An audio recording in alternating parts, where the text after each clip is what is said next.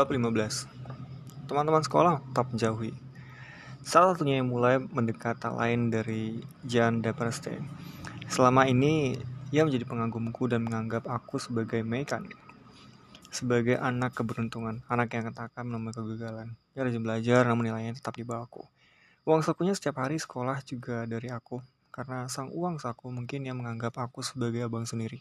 Kami duduk satu kelas. Jan Depreste selalu menyampaikan kasus tentang diriku, jadi aku ketahui segala perbuatan jahat Surhoff terhadap aku. Daripadanya juga aku tahu Surhoff telah mengadukan aku pada tuan direktur sekolah. Peduli apa, pikirku.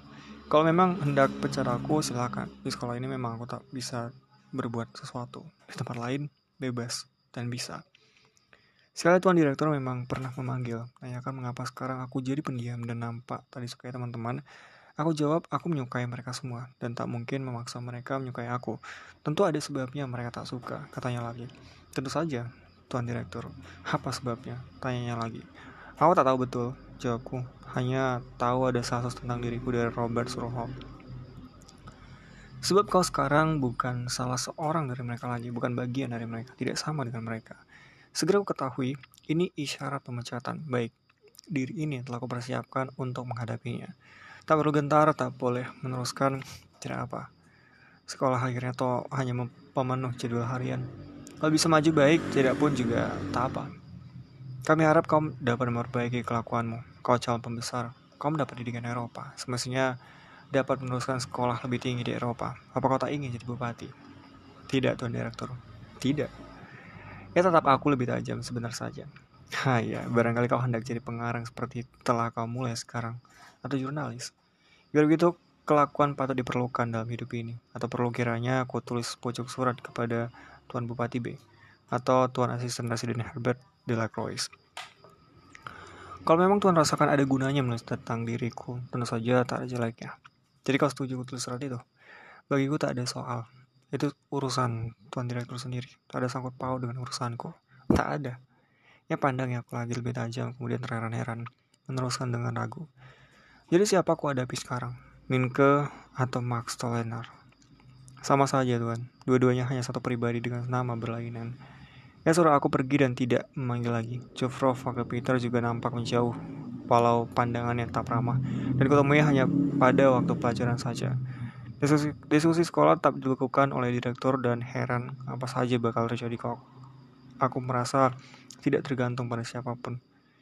Rasanya diri ini kuat, tulisan-tulisanku semakin baik dibaca orang juga semakin baik diumumkan. Biarpun tak mendatangkan barang sebenggol pun selama ini. Sekiranya umum mengetahui aku hanya pribumi mungkin bubar perhatian mereka. Mungkin juga akan merasa terkecoh hanya seorang pribumi. Terhadap ini pun aku sudah bersiap-siap. Jana Prestel sudah menyampaikan padaku rencana Surhoff untuk menelanjangi aku di depan umum. Panggilan direktur sekolah bukan satu-satunya yang mengisi hidupku dalam sebulan terakhir ini. Tak lama setelah bisikan janda praste dari SN V garis miring D D datang permintaan agar aku datang. Tuan Direktur Kepala Redaksi penanggung jawab koran itu ingin bertemu. Janda Praste tak menolak wajah serta. Tuan Martin Nijman menerima kami berdua dan menyodorkan padaku surat pembaca. Tepat seperti telah disampaikan Jan, Max Soler hanya pribumi saja Aku dan Jan mengenal lulusan itu, yang malah mengangguk mengiyakan. Tuan manggil untuk mendapatkan ganti kerugian karena surat ini, tanya aku. Jadi surat ini benar? Benar. Memang semestinya kami menuntut. Ya terus senyum manis. Tuntutan sudah disediakan. Tuan tahu bentuknya apa yang hendak kami tuntut. Tidak.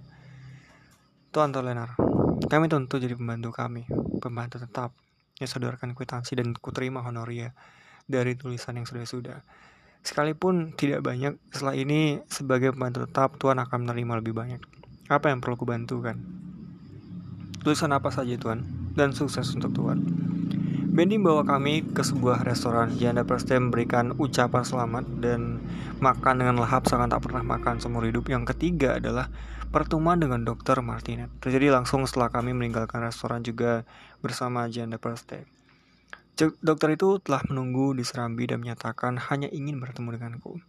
Dan dokter sopanya, bagaimana pasienmu? Baik dokter, maksudmu? Sudah semakin sehat, sudah bekerja seperti sedia kala, malah sekarang banyak membaca di waktu senggang. Sudah naik kuda lagi kalau pergi ke ladang atau kampung. Jadwal bacaan yang susun dipatuhinya, kadang kami bertiga duduk-duduk mendengarkan musik dari fonograf. Betul, sudah baik seperti nampaknya. Dan janda Praset tinggal seorang diri di Serambi, nampaknya. Jadi belum seperti itu yang dokter harapkan. Begini Tuan Mingke, sudah lima atau enam kali belakangan ini aku memeriksa dia. Mulanya tak begitu kuperhatikan, setelah untuk ketiga kalinya, baru Queen Safi ia selalu bergidik dan bulu ronanya menggermang bila tersentuh oleh tanganku. Sejak itu, aku mulai curiga, ada apa dalam tubuh gadis cantik ini? Aku kira ada sesuatu yang kurang pada tempatnya di dalam bawah sadarnya. Segera aku pelajari sesuatu, mula-mula aku simpulkan dia jijik padaku. Baginya permunculanku mungkin seperti permunculan seekor hewan yang memang menjijikan. Aku bercermin, aku pelajari wajah sendiri sampai teliti tidak. Aku tidak berubah selama 10 tahun belakangan ini kecuali tambahnya monokel pada mata kanan. Kan wajahku normal, malah kalaupun hanya sedikit termasuk tampan, bukan? Bukan sedikit, Tuan Dokter. Sedikit pun cukup. Yang banyak hanya ada pada kamu. Itu sebabnya dia milih kau daripada aku. Tuan dokter, seruku memprotes. Iya, dokter Mingga, yang tertawa. Setelah aku mengenal Tuan, baru aku tahu. Dia tak bergidik karena tampangku. Rupa-rupanya dia bergidik karena kulitku. Kulit putih. Akhirnya kulit putih, totok. Itu baru dugaanku. Akhirnya berkulit putih, totok. Ya, dengarkan. Tuan ku panggil untuk membantu memecahkan soal ini. Ya, akhirnya Eropa totok. Justru karena itu, berapa banyak di dunia ini anak jijik pada orang tuanya. Mendalam atau dangkal, menetap atau kadang saja. Tak ada angka-angka memang, tapi ada. Dan tidak sedikit. Sebabnya karena kelakuan si orang tua sendiri misalnya. Kalau kebetulan orang tua dan anak sama kulitnya tentu dia tak akan jijik karena warna kulit. Alias juga putih. Iya, dengan kelembutan pribumi. Aku sendiri pernah mengimpi mengimpi mendapatkan dia. Lucu bukan dokter Minggu? Saya yang terlalu muda untukku, hanya mimpi, jangan besar, bukan sungguhan. Nyatanya dia bergidik terhadapku. Dia memang berkulit putih, aku punya dugaan begini. Pengaruh dari luar sangat kuat tak terlawan telah membuat gambaran salah tentang dirinya sendiri. Ia merasa seorang pribumi yang seasli-aslinya. Boleh jadi dari ibunya mendapat gambaran tersebut. Semua orang Eropa menjijikan dan berkelakuan hina interview dengan Nyai dan Alex sendiri memberanikan aku menarik kesimpulan ini. Memang ini luar biasa, kira-kira semua orang mengakui. Kan pernah kukatakan pada Tuhan, dia otodidak tanpa sadarnya sendiri. Dan karena itu, gagal di bidang lain. Dia tak mengerti bagaimana mendidik anaknya. Dia telah, dia telah tempatkan anaknya di tengah-tengah konflik pribadinya sendiri, bukan hanya kekurangan. Sudah gagalan Tuan Mingga.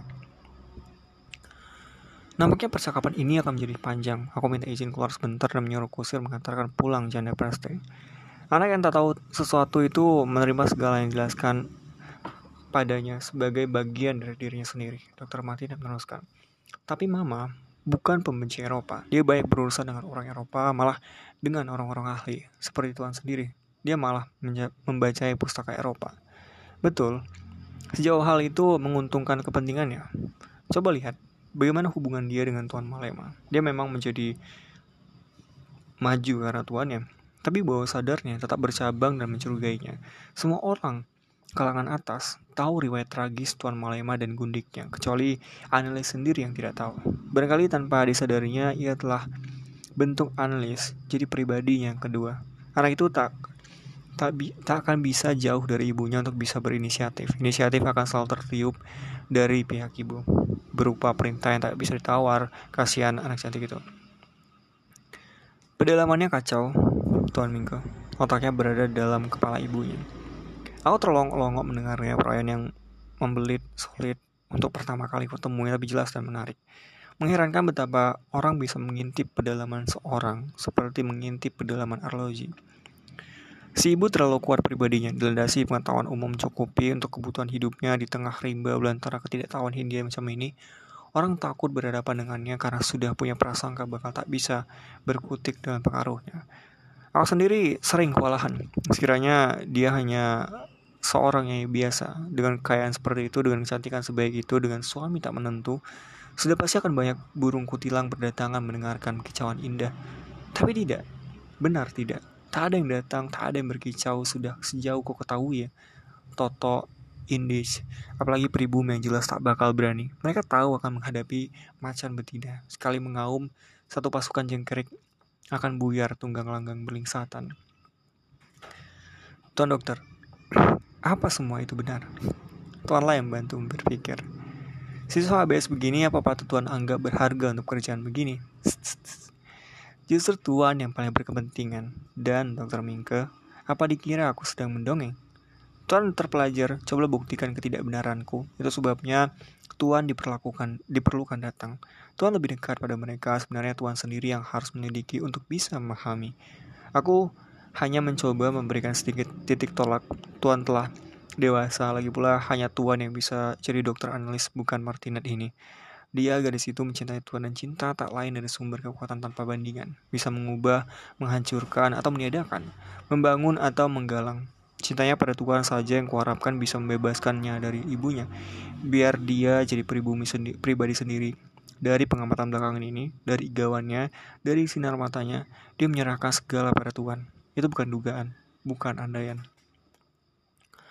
Uraiannya semakin menarik, karena memang menyangkut kepentinganku pribadi. Sekali dia mulai membantah ibunya, itu berarti terjadinya gerak perubahan dalam pedalamannya. Memang akibatnya kesakitan, tepat seperti pada semua peristiwa kelahiran. Nyai sendiri tanpa disadarinya telah mempersiapkan terjadinya kelahiran dalam batin anaknya. Dia tidak menentang hubungan Tuhan dengan anaknya, malah menghancurkan dan menyarankan, malah mendorong-dorong. Dan masih ada satu hal yang mengganjal dalam hati si gadis. Mungkin ada beberapa hal atau kalimat yang tak tertangkap olehku tanpa keterbatasanku, maka tak tulis di sini. Analis pacar tuan ini masih punya perkara yang membebani hatinya yang rapuh selama ini. Memang semua jalan telah terbuka di atas oleh ibunya. Nampaknya Tuhan memang pemuda yang diharapkannya untuk jadi menantunya.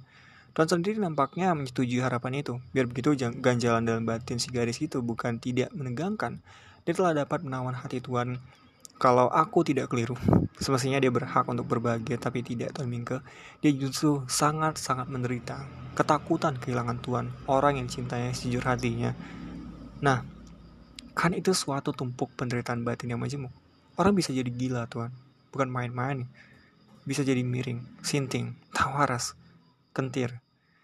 Ia berhenti bicara. Dari sakuk dikeluarkannya setangan dan menyeka muka dan leher panas katanya. Kemudian berdiri pergi ke pojokan dan memutar pesawat per kitiran angin. Setelah kitiran berputar dan mulai menjijikkan ruangan, ia kembali duduk. Baikku sebagai persoalan, semuanya mengasihkan. Sebaliknya selalu mengibahkan melihat kemudian kemudaan dan kecantikan seperti itu dikuasai oleh ketidakmenentuan, keketakutan-ketakutan. Mengerti Tuhan maksudku? Belum Tuhan. Ketakutan-ketakutan itu Nanti kita akan sampai juga. Barangkali sudah sejak Hawa kecantikan mengampuni kekurangan dan cacat seorang. Kecantikan mengangkat wanita di atas sesamanya, lebih tinggi, lebih mulia. Tapi kecantikan bahkan hidup sendiri menjadi sia-sia bila dikuasai ketakutan. Kalau Tuhan belum mengerti juga, inilah soalnya. Dia harus dibebaskan dari ketakutan, semua ketakutan itu. Ya Tuhan, jangan hanya iya-iya saja. Tuhan terpelajar, bukan yes man. Kalau tidak sependapat, katakan. Belum tentu kebenaran ada pada pihakku, karena aku memang bukan ahli jiwa. Jadi, kalau tak sependapat, katakan terus terang agar memudahkan pekerjaan menyembuhkan dia. Sama sekali tidak ada pendapat, Tuan. Tidak mungkin coba katakan. Aku diam saja. Kan sudah terlalu, tak terlalu panas. Ya, Tuan Mingke. Dalam kehidupan ilmu tak ada kata malu. Orang tidak malu karena mal, salah atau keliru. Keliruan dan kesalahan justru akan memperkuat kebenaran. Jadi juga membantu penyelidikan. Betul Tuhan, tidak ada. Aku tahu Tuhan menyembunyikan sesuatu. Terpelajar pasti punya pendapat, biarpun keliru. Ayo, katakan. Matanya kelabu, bening, seperti gundu itu menatap aku. Dua belah tangannya ditaruhnya di pundakku. Pandang mataku. Katakan sejujur hati Tuhan. Jangan sulikan aku. Aku tatap matanya, dan karena beningnya seakan penglihatanku dapat tembus sampai ke otaknya. Dengan hormat, katakan, Harap jangan bikin gagal pekerjaanku. Tuhan, aku mulai mengembik. Sungguh baru kali, kali ini aku temui uraian semacam ini. Aku dalam keadaan terheran-heran. Mana bisa menyimpulkan sesuatu tentang analis dan mama memang pernah aku rasa ada persoalan-persoalan tertentu. Terutama tentang Robert. Menurut perasaanku bukan dan belum pendapatku. Segala apa yang Tuhan sampaikan pada aku kira-kira tidak ada salahnya. Malah membuka jalan untuk mengerti apakah aku keliru cukup dan tidak keliru. Di bidang ilmu rendah hati kadang diperlukan, hanya kadang saja. Untuk menjawab pertanyaanku, Tuhan tak perlu rendah hati. Tapi ya, maaf, kalau tingkah aku seperti jaksa, aku yakin ini untuk kepentingan Tuhan juga. Putaran kitiran itu sudah mulai berkurang dan ia pergi ke pojokan untuk melakukan pemutaran per lagi. Baik, katanya tanpa duduk. Kalau begitu dengarkan. Barangkali bisa jadi pertimbangan di rumah nanti. Mula-mula tentang ketakutan kehilangan Tuhan, soal itu sepenuhnya tergantung pada Tuhan. Tak ada orang lain bisa mencampuri itu. Begitu dia melihat tanda-tanda Tuhan akan meninggalkannya, dia akan gelisah. Maka Tuhan jangan sampai memperlihatkan apalagi melakukannya. Melakukannya berarti dia akan patah. Ia ambil pensil dari atas meja tulis seperti ini, dan dipatahkannya pensil itu. Patahan pensil ini memang biasa bisa dipergunakan. Patahan jiwa, tidak, Tuan Mingga. Kalau hidup terus, orang menjadi beban semua. Kalau mati, dia akan jadi sesalan. Kan sekali sudah katakan, Tuhanlah dokternya. Bisa jadi Tuhan justru pembunuhnya. Bila Tuhan mencederai cintanya. Nah, telah katakan serang-terangnya, tanpa malu, tanpa takut, tanpa pamrih. Terserah pada Tuhan, hendak jadi dokter atau pembunuh. Dengan mengatakan ini tanggung jawabku menjadi berkurang. Sekarang ia duduk lagi, meletakkan patahan pensil di meja, kembali ia menatap aku barangkali untuk meyakinkan tidak bergurau. Ya, Tuan Dokter. Pada pihak lain, Tuan Mingke justru karena ia jatuh cinta pada Tuan. Dia mulai lahir menjadi pribadi sebab ia dihadapkan pada masalah yang sepenuhnya bersifat pribadi. Orang lain tak bisa memberi komando. Kelahirannya sebagai bayi pribadi membuat ia jatuh sakit. Sekarang aku sungguh-sungguh tidak mengerti. Aku tatap matanya terang-tenang, entah karena apa tiba-tiba timbul kecurigaanku terhadapnya sebagai orang Eropa. Nampaknya ia tahu juga gerak batinku, buru-buru menambahi. Sekali lagi Tuan, belum tentu kebenaran ada pada pihakku, separuh ataupun seluruhnya. Tapi selama Tuan belum punya pendapat sendiri, ada baiknya barangkali semua ini jadi pegangan Tuan agar tidak bingung. Pegangan sementara. Lama ya tak teruskan ceramahnya, kira-kira ia mulai ragu. Sungguh, aku sendiri merasa terhibur bila ia diserang keraguan. Setidak-tidaknya, aku dapat menghela nafas bebas. Memang hanya kata-kata yang dicurahkannya pada aku, tapi rasanya, rasanya, rasanya diri dipaksakan, dipaksanya jadi landasan tempat ia hantamkan palgoda menempa pengertian. Ya tuan dokter, dengan sendirinya aku memulai. Hanya sebagai alamat, aku bukan landasan tak berjiwa. Ya, sebutnya seperti keluh dan nafas berat lepas dari yang mungkin sesak oleh, oleh persoalan. Ya, semua itu baru dugaan semata, dugaan berdasarkan sejumlah kenyataan sambung sambungnya bela diri atau juga minta maaf. Aku tak akan meneruskan sebelum Tuhan pergunakan giliran Tuhan. Sekarang Tuhan yang bercerita padaku, di kamar mana Tuhan tidur? Dia tahu aku tak dapat menyembunyikan maluku. Di sekolahan pertanyaan demikian kurang ajar, tak bakal orang ajukan padaku. Dalam ilmu, malu tidak punya harga. Daripada harganya hanya per sepuluh dari seper sepuluh sen, Tuhan Bantulah aku. Dengan kesadaran penuh, hanya kita berdua dapat hilangkan ketakutannya yang main lagi itu. Jadi di mana Tuhan tidur?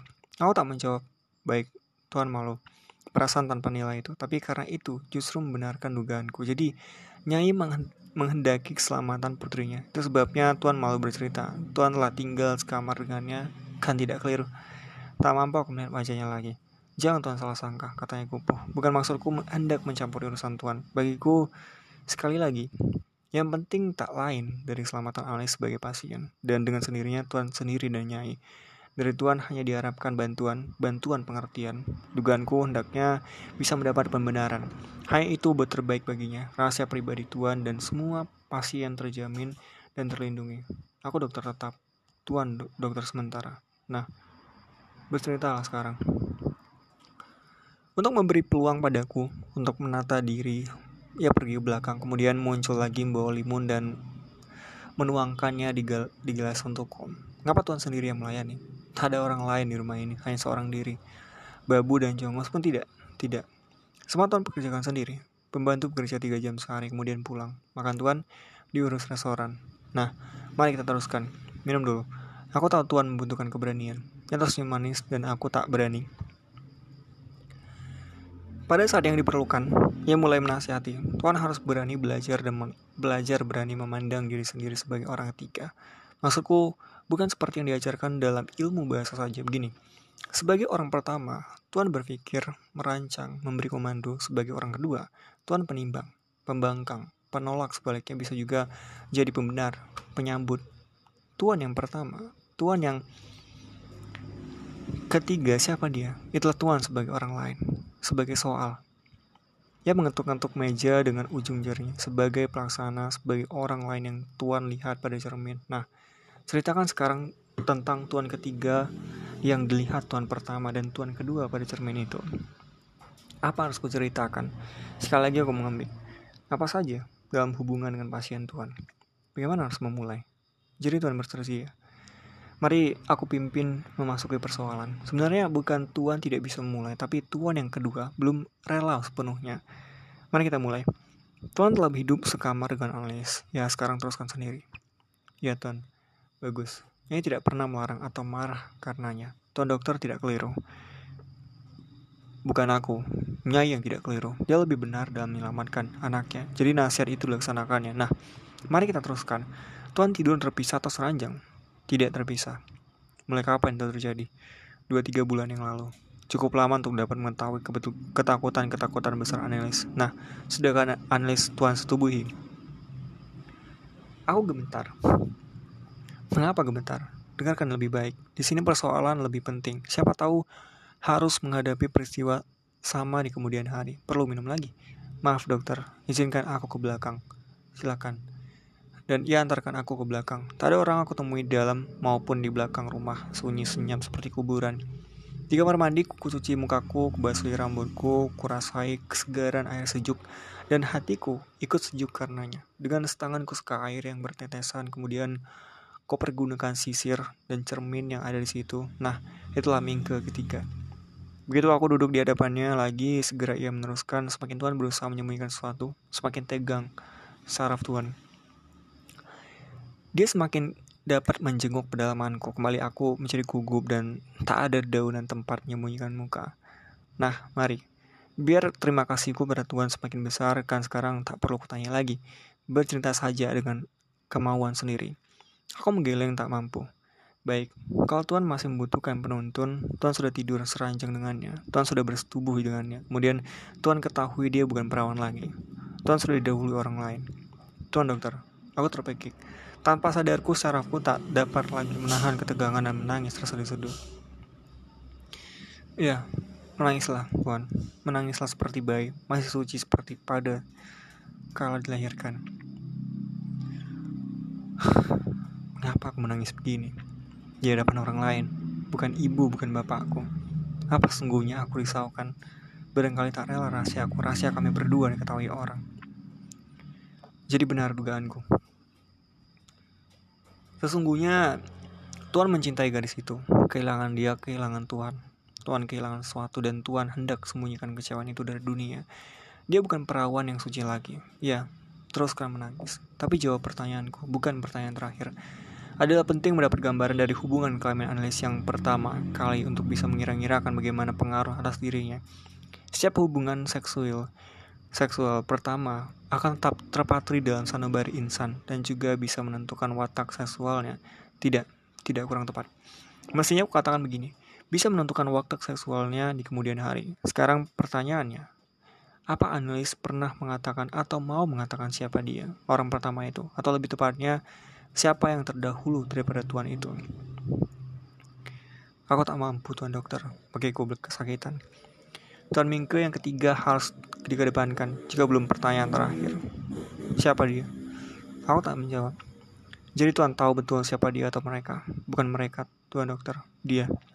Baiklah dia.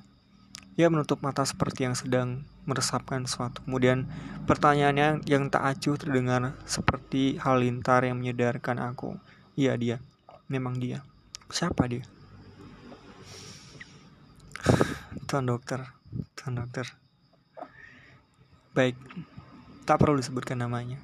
Orang itu tuan nilai sebagai orang baik atau tidak. Maksudku bukan tindak birahinya, tingkah lakunya sehari-hari. Tak berani tuan dokter, tak berhak menilai. Nampaknya semua tuan anggap sebagai rahasia pribadi, atau rahasia keluarga, atau calon keluarga tuan. Memang mengharukan sikap Tuhan setia kawan terhadap semua anggota keluarga atau calon keluarga yang membuang muka seakan sengaja meluangkan kebebasan untuk menggunakan mukaku sendiri. Setidak-tidaknya, aku dapat menduga siapa orang itu. Iya, melihat justru melihat dari sikap Tuhan sendiri Tuhan masih muda, sangat muda dan Tuhan lah. Sekalipun untuk sementara ini, dokter sungguhnya bagi Anelis. Jadi Tuhan harus kuat. Tuhan menyukai dia. Sekiranya Tuhan tak mau dikatakan mencintainya, aku sendiri lebih suka menggunakan kata yang belakangan itu. Tuhan telah mempunyai kesanggupan menerima akibat kekurangannya, bersedia bertanggung jawab atas keselamatannya. Bagaimanapun Tuhan tak akan lepaskan dia, karena ribuan elang akan memun memusnahkannya. Kecantikannya memang luar biasa. Kecantikan kreol yang memund yang memindam yang memendamkan orang di negeri mana pun dibolak-balik Tuhan toh akan memperistrinya. Jadi jadilah dokter yang baik bagi dia. Sekarang, kelak, dan untuk seterusnya. Semakin tua kehidupan yang dihadapi semakin majemuk, maka orang harus semakin berani untuk dapat menghadapinya. Makin panjang ya mak bicara, makin berjingkrak Robert Malema dalam bayanganku. Malah meledek-ledek dan mengancam-ngancam, melirik dan mengamankan tinju.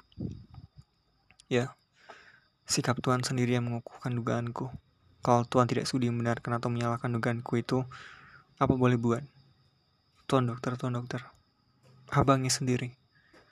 Robert Malema. Gelas limun di tangan tuan rumah jatuh. Pecah di lantai. Aku melompat dari kursi dan lari keluar mendapatkan bendiku.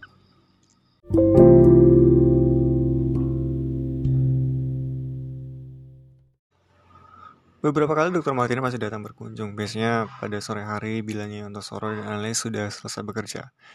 Mereka pun duduk di halaman depan sambil ngobrol dan mendengarkan tabung musik dari fonograf. Pada umumnya, aku lihat dia sewaktu bendiku masuk ke pelataran dan setelah mandi aku pun ikut menemuinya. Setelah interview mengguncang itu, tak pernah aku ceritakan pada siapa pun, kecuali pada buku catatanku. Hormatku padanya semakin mendalam dan tulus. Bukan saja aku anggap dia sebagai seorang dokter yang terampil, seorang sarjana yang tinggi kemanusiaannya, juga seorang yang mampu memberi benih kekuatan baru pada diriku.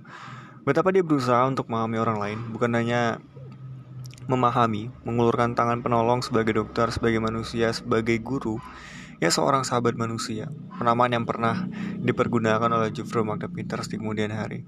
Ia dapat menyatakan persahabatannya melalui banyak cara dan setiap cara membuat orang menumpahkan kepercayaan padanya. Kadang aku merasa malu pernah mencurigainya, sekalipun itu telah jadi hakku. Saat lebih banyak kuperhatikan, taksiranku tentang umurnya jadi berubah. Bukan 40-an, jadi tapi 50-an. Wajahnya selalu segar kemerahan dan muda, belum ada garis-garis usia mengotori mukanya, setiap ucapannya menarik dan berisi. Ia pandai bercerita dan tanpa diketahui mencatat tanggapan orang terhadap ceritanya sebagai bahan untuk mengenal dan memahami pasien. Begitu menurutku perkiraanku. Boleh jadi keliru. Pada satu kunjunganku pada seorang pembesar untuk mengurus order pembikin lukisan keluarga, Kudapatkan tuan rumah sedang membaca sebuah majalah Inggris di Serambi. Waktu itu ia masuk untuk mengambil sesuatu majalah, yaitu tertinggal terbuka. Kejadian itu memang suatu kebetulan, lebih kebetulan lagi karena aku perlukan mengintip barang cetakan itu. Ada sebuah artikel Dr. Martinez di dalamnya, judulnya Awal Zaman Baru dan Gejala Pergeseran Sosial sebagai Sumber Penyakit Baru. Dalam suatu box terbaca, pengobatan tanpa mengenal latar belakang sosial telah masuk dalam metode zaman tengah. Tuan rumah datang dan majalah itu keletakan kembali sejak ketika itu aku tahu Dr. Martina juga seorang penulis. Bukan penulis cerita seperti aku, yaitu tapi penulis keilmuan. Dan pada kedatangannya sore itu Aku coba memperhatikan lebih baik lagi tingkah lakunya. Aku tak perlu lagi gentar padanya karena takut terintip pedalamanku seperti biasa ceritanya juga mengandung makna sekalipun diucapkan sambil berkelakar tentang bocah kembar yang sejak kecil makan dari satu piring dan minum dari satu cawan. Begitu menginjak dewasa, biarpun wajahnya sama, mereka menjadi berlainan, masing-masing digerakkan oleh keinginan dan impian yang berlainan. Asal keinginan dan impian yang sama akibat dari kenyataan yang tidak mencukupi dan gambaran batin tentang diri yang berbeda, gambaran yang orang ingin menjadi. Mula-mula Aku tak mengerti maksudnya. Mama dan Annelies diam saja, mungkin juga bosan kalau ia tak segera menambahi. Seperti Jufro, Annelies ini segalanya punya. Uang, ibu yang menyayang, kecantikan tanpa banding, keterampilan kerja, tapi masih ada sesuatu yang Jufro rasai. Tidak, atau belum punya. Keinginan itu harus disadari. Kalau tidak bisa jadi penyakit, keinginan itu harus disadari. Keinginan tak disadari memerintah tubuh dengan kejam, tak mengenal ampun, perasaan dan pikiran dikuasainya, diperintahnya. Kalau tidak disadari, orang bertingkah laku seperti orang sakit, bisa kacau. Nah, Jufro, apa yang diinginkan sebenarnya maka sampai sakit? Tidak ada. Betul tidak ada. Dan mengapa tiba-tiba merah muka? Benarkah Jufro tak mengenal Tuan Mingke? Alex melirik padaku, kemudian menunduk. Nah, Nyai, kalau boleh menyarankan, nikahkan lebih cepat mereka ini pada kesempatan pertama. Ia menatap aku dan Tuan Mingke. Tuan kan sudah belajar berani, belajar kuat, di samping berani belajar. Ia tak teruskan sebuah dokar sewaan datang, kusir membantu turun seorang penumpang Jean Marais. Mei melompat turun kemudian memimpin ayahnya. Kuperkenalkan mereka pada yang lain, Jean Marais, pelukis, perancang perabot rumah tangga, bangsa Prancis, sahabatku, tak berbahasa Belanda. Suasana jadi berubah soalnya Dr. Martinet tak mengerti Melayu, Mama dan Annelies tahu Prancis.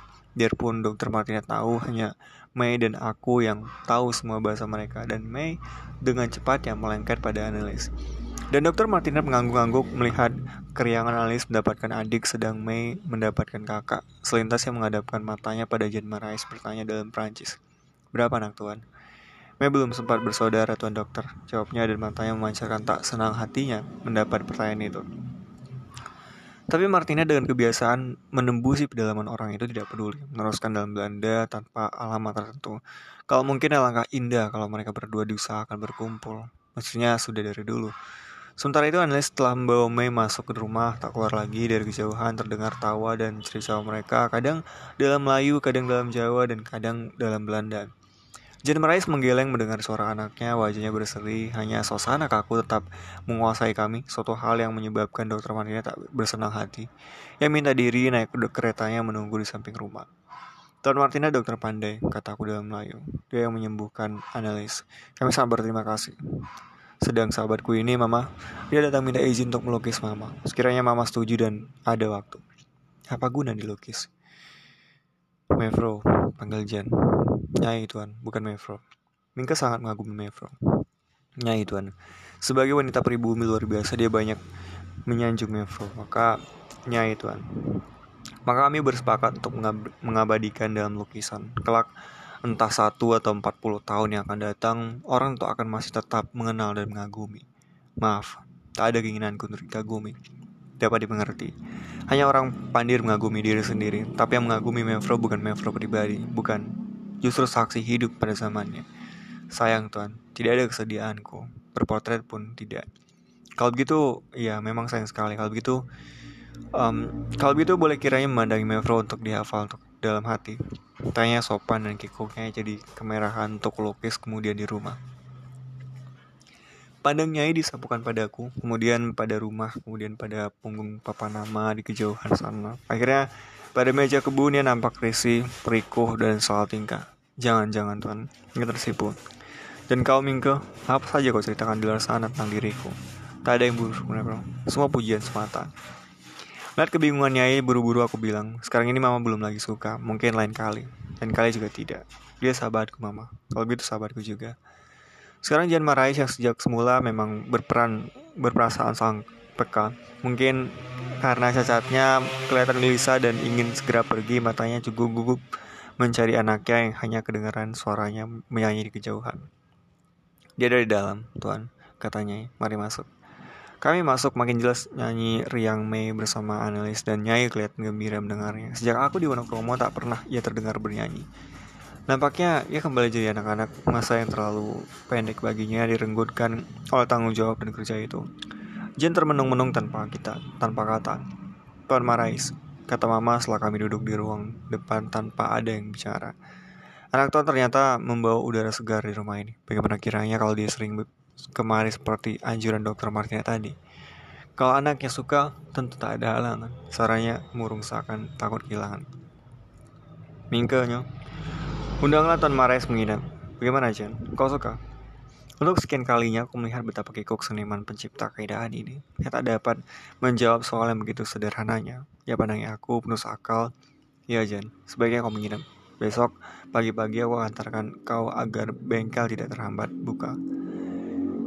Ia mengangguk menyetujui lulu lupa mengucapkan terima kasih atas undangan yang ramai itu pada malam hari sewaktu tidur seranjang denganku, aku bertanya padanya, mencoba-coba cara bicara dokter Martina. Jan, tampaknya kau selalu lesu. Apa masih juga meratapi masa lalumu? Maafkan. Itu pertanyaan seorang pengarang, Mingko. Sungguh kau sudah pengarang 100%. Bukan begitu, Jan. Maafkan aku. Aku jauh, jauh lebih muda memang. Juga jauh kurang pengalaman dan pengetahuan Mau kau jawab aku, Jen? Itu sangat pribadi. Lagi pula akan kututup dengan selesainya lukisan dulu itu. Kau hendak menulis tentang aku? Sungguh kau seorang pribadi yang menarik. Ya, kau tidak gagal. Apa sungguhnya kau inginkan, Jen? Inginkan? Kau. Kau seniman. Aku seniman. Setiap seniman menginginkan, mengimpikan puncak sukses. Sukses. Dan mengumpulkan tenaga minggu hanya untuk mempertahankan suksesnya. Sukses yang menganiaya itu. Tapi suaramu begitu murung seakan kau tak percaya pada datangnya sukses itu. Pertanyaan itu, kau sudah seniman sesungguhnya. Aku harap pertanyaan itu lahir dari pergulatan batinmu sendiri, hasil kerjamu sendiri selama ini. Itu sungguh bukan pertanyaan orang seumur kau. Pertanyaan yang, mengund yang mengandung otoritas. Kau percaya itu pertanyaanmu sendiri? Aku tertegun, bertanya seluas mungkin. Apa maksudmu dengan otoritas? Secara pendek orang yang mengerti benar pertanyaannya sendiri. Jelas ia belum mengantuk. Dan jelas usaha aku gagal. Lebih lagi karena ia tak mau meneruskan. Dan malam itu, aku tenggelam dalam begitu banyak soal membuat aku merasa harus mengucapkan selamat tinggal pada masa remajaku yang indah, gilang gemilang, penuh kemenangan. Ya, biarpun untuk orang lain mungkin tidak berarti. Semua yang telah tercatat yang memberi hak padaku untuk menamai kemenangan. Dan di antara kemenangan-kemenangan itu yang terbesar cinta analis sekalipun ya sekalipun dia tak lain daripada boneka rapuh. Hanya bunyi, hanya bunyi pendule mengisi kesenyapan malam itu. Teringat olehku satu kalimat Dr. Martinet. Sapi-sapi perah nyai dalam mempersiapkan diri jadi sapi perah, sapi penuh, sapi dewasa membutuhkan waktu hanya 3 sampai 14 bulan. Bulan. Manusia membutuhkan belasan, malah puluhan tahun untuk jadi dewasa. Manusia dalam puncak nilai dan kemampuannya, ada yang tidak pernah jadi dewasa, memang hidup hanya dari pemberian seseorang atau masyarakatnya, orang-orang gila dan kriminal. Mantap tidaknya kedewasaan dan nilai tergantung pada besar kecilnya dan banyak sedikitnya ujian. Yang selalu lari dari ujian, cobaan, si kriminal dan si gila itu tidak pernah jadi dewasa. Dan sapi hanya 3 atau 14 bulan persiapan, tanpa cobaan, tanpa ujian. Ya Allah, sesungguhnya sudah terlalu besar cobaan dan ujian yang kau berikan pada aku pada umurku yang semudah ini. Keadaan telah membuat aku terlalu cepat disarati soal-soal yang semestinya belum jadi perkara aku. Beri aku kekuatan pada setiap percobaan dan ujian yang kau sendiri hadapkan pada aku sebagaimana kalau akan terhadap orang-orang sebelum aku. Aku bukan gila, juga bukan kriminal, dan tak bakal.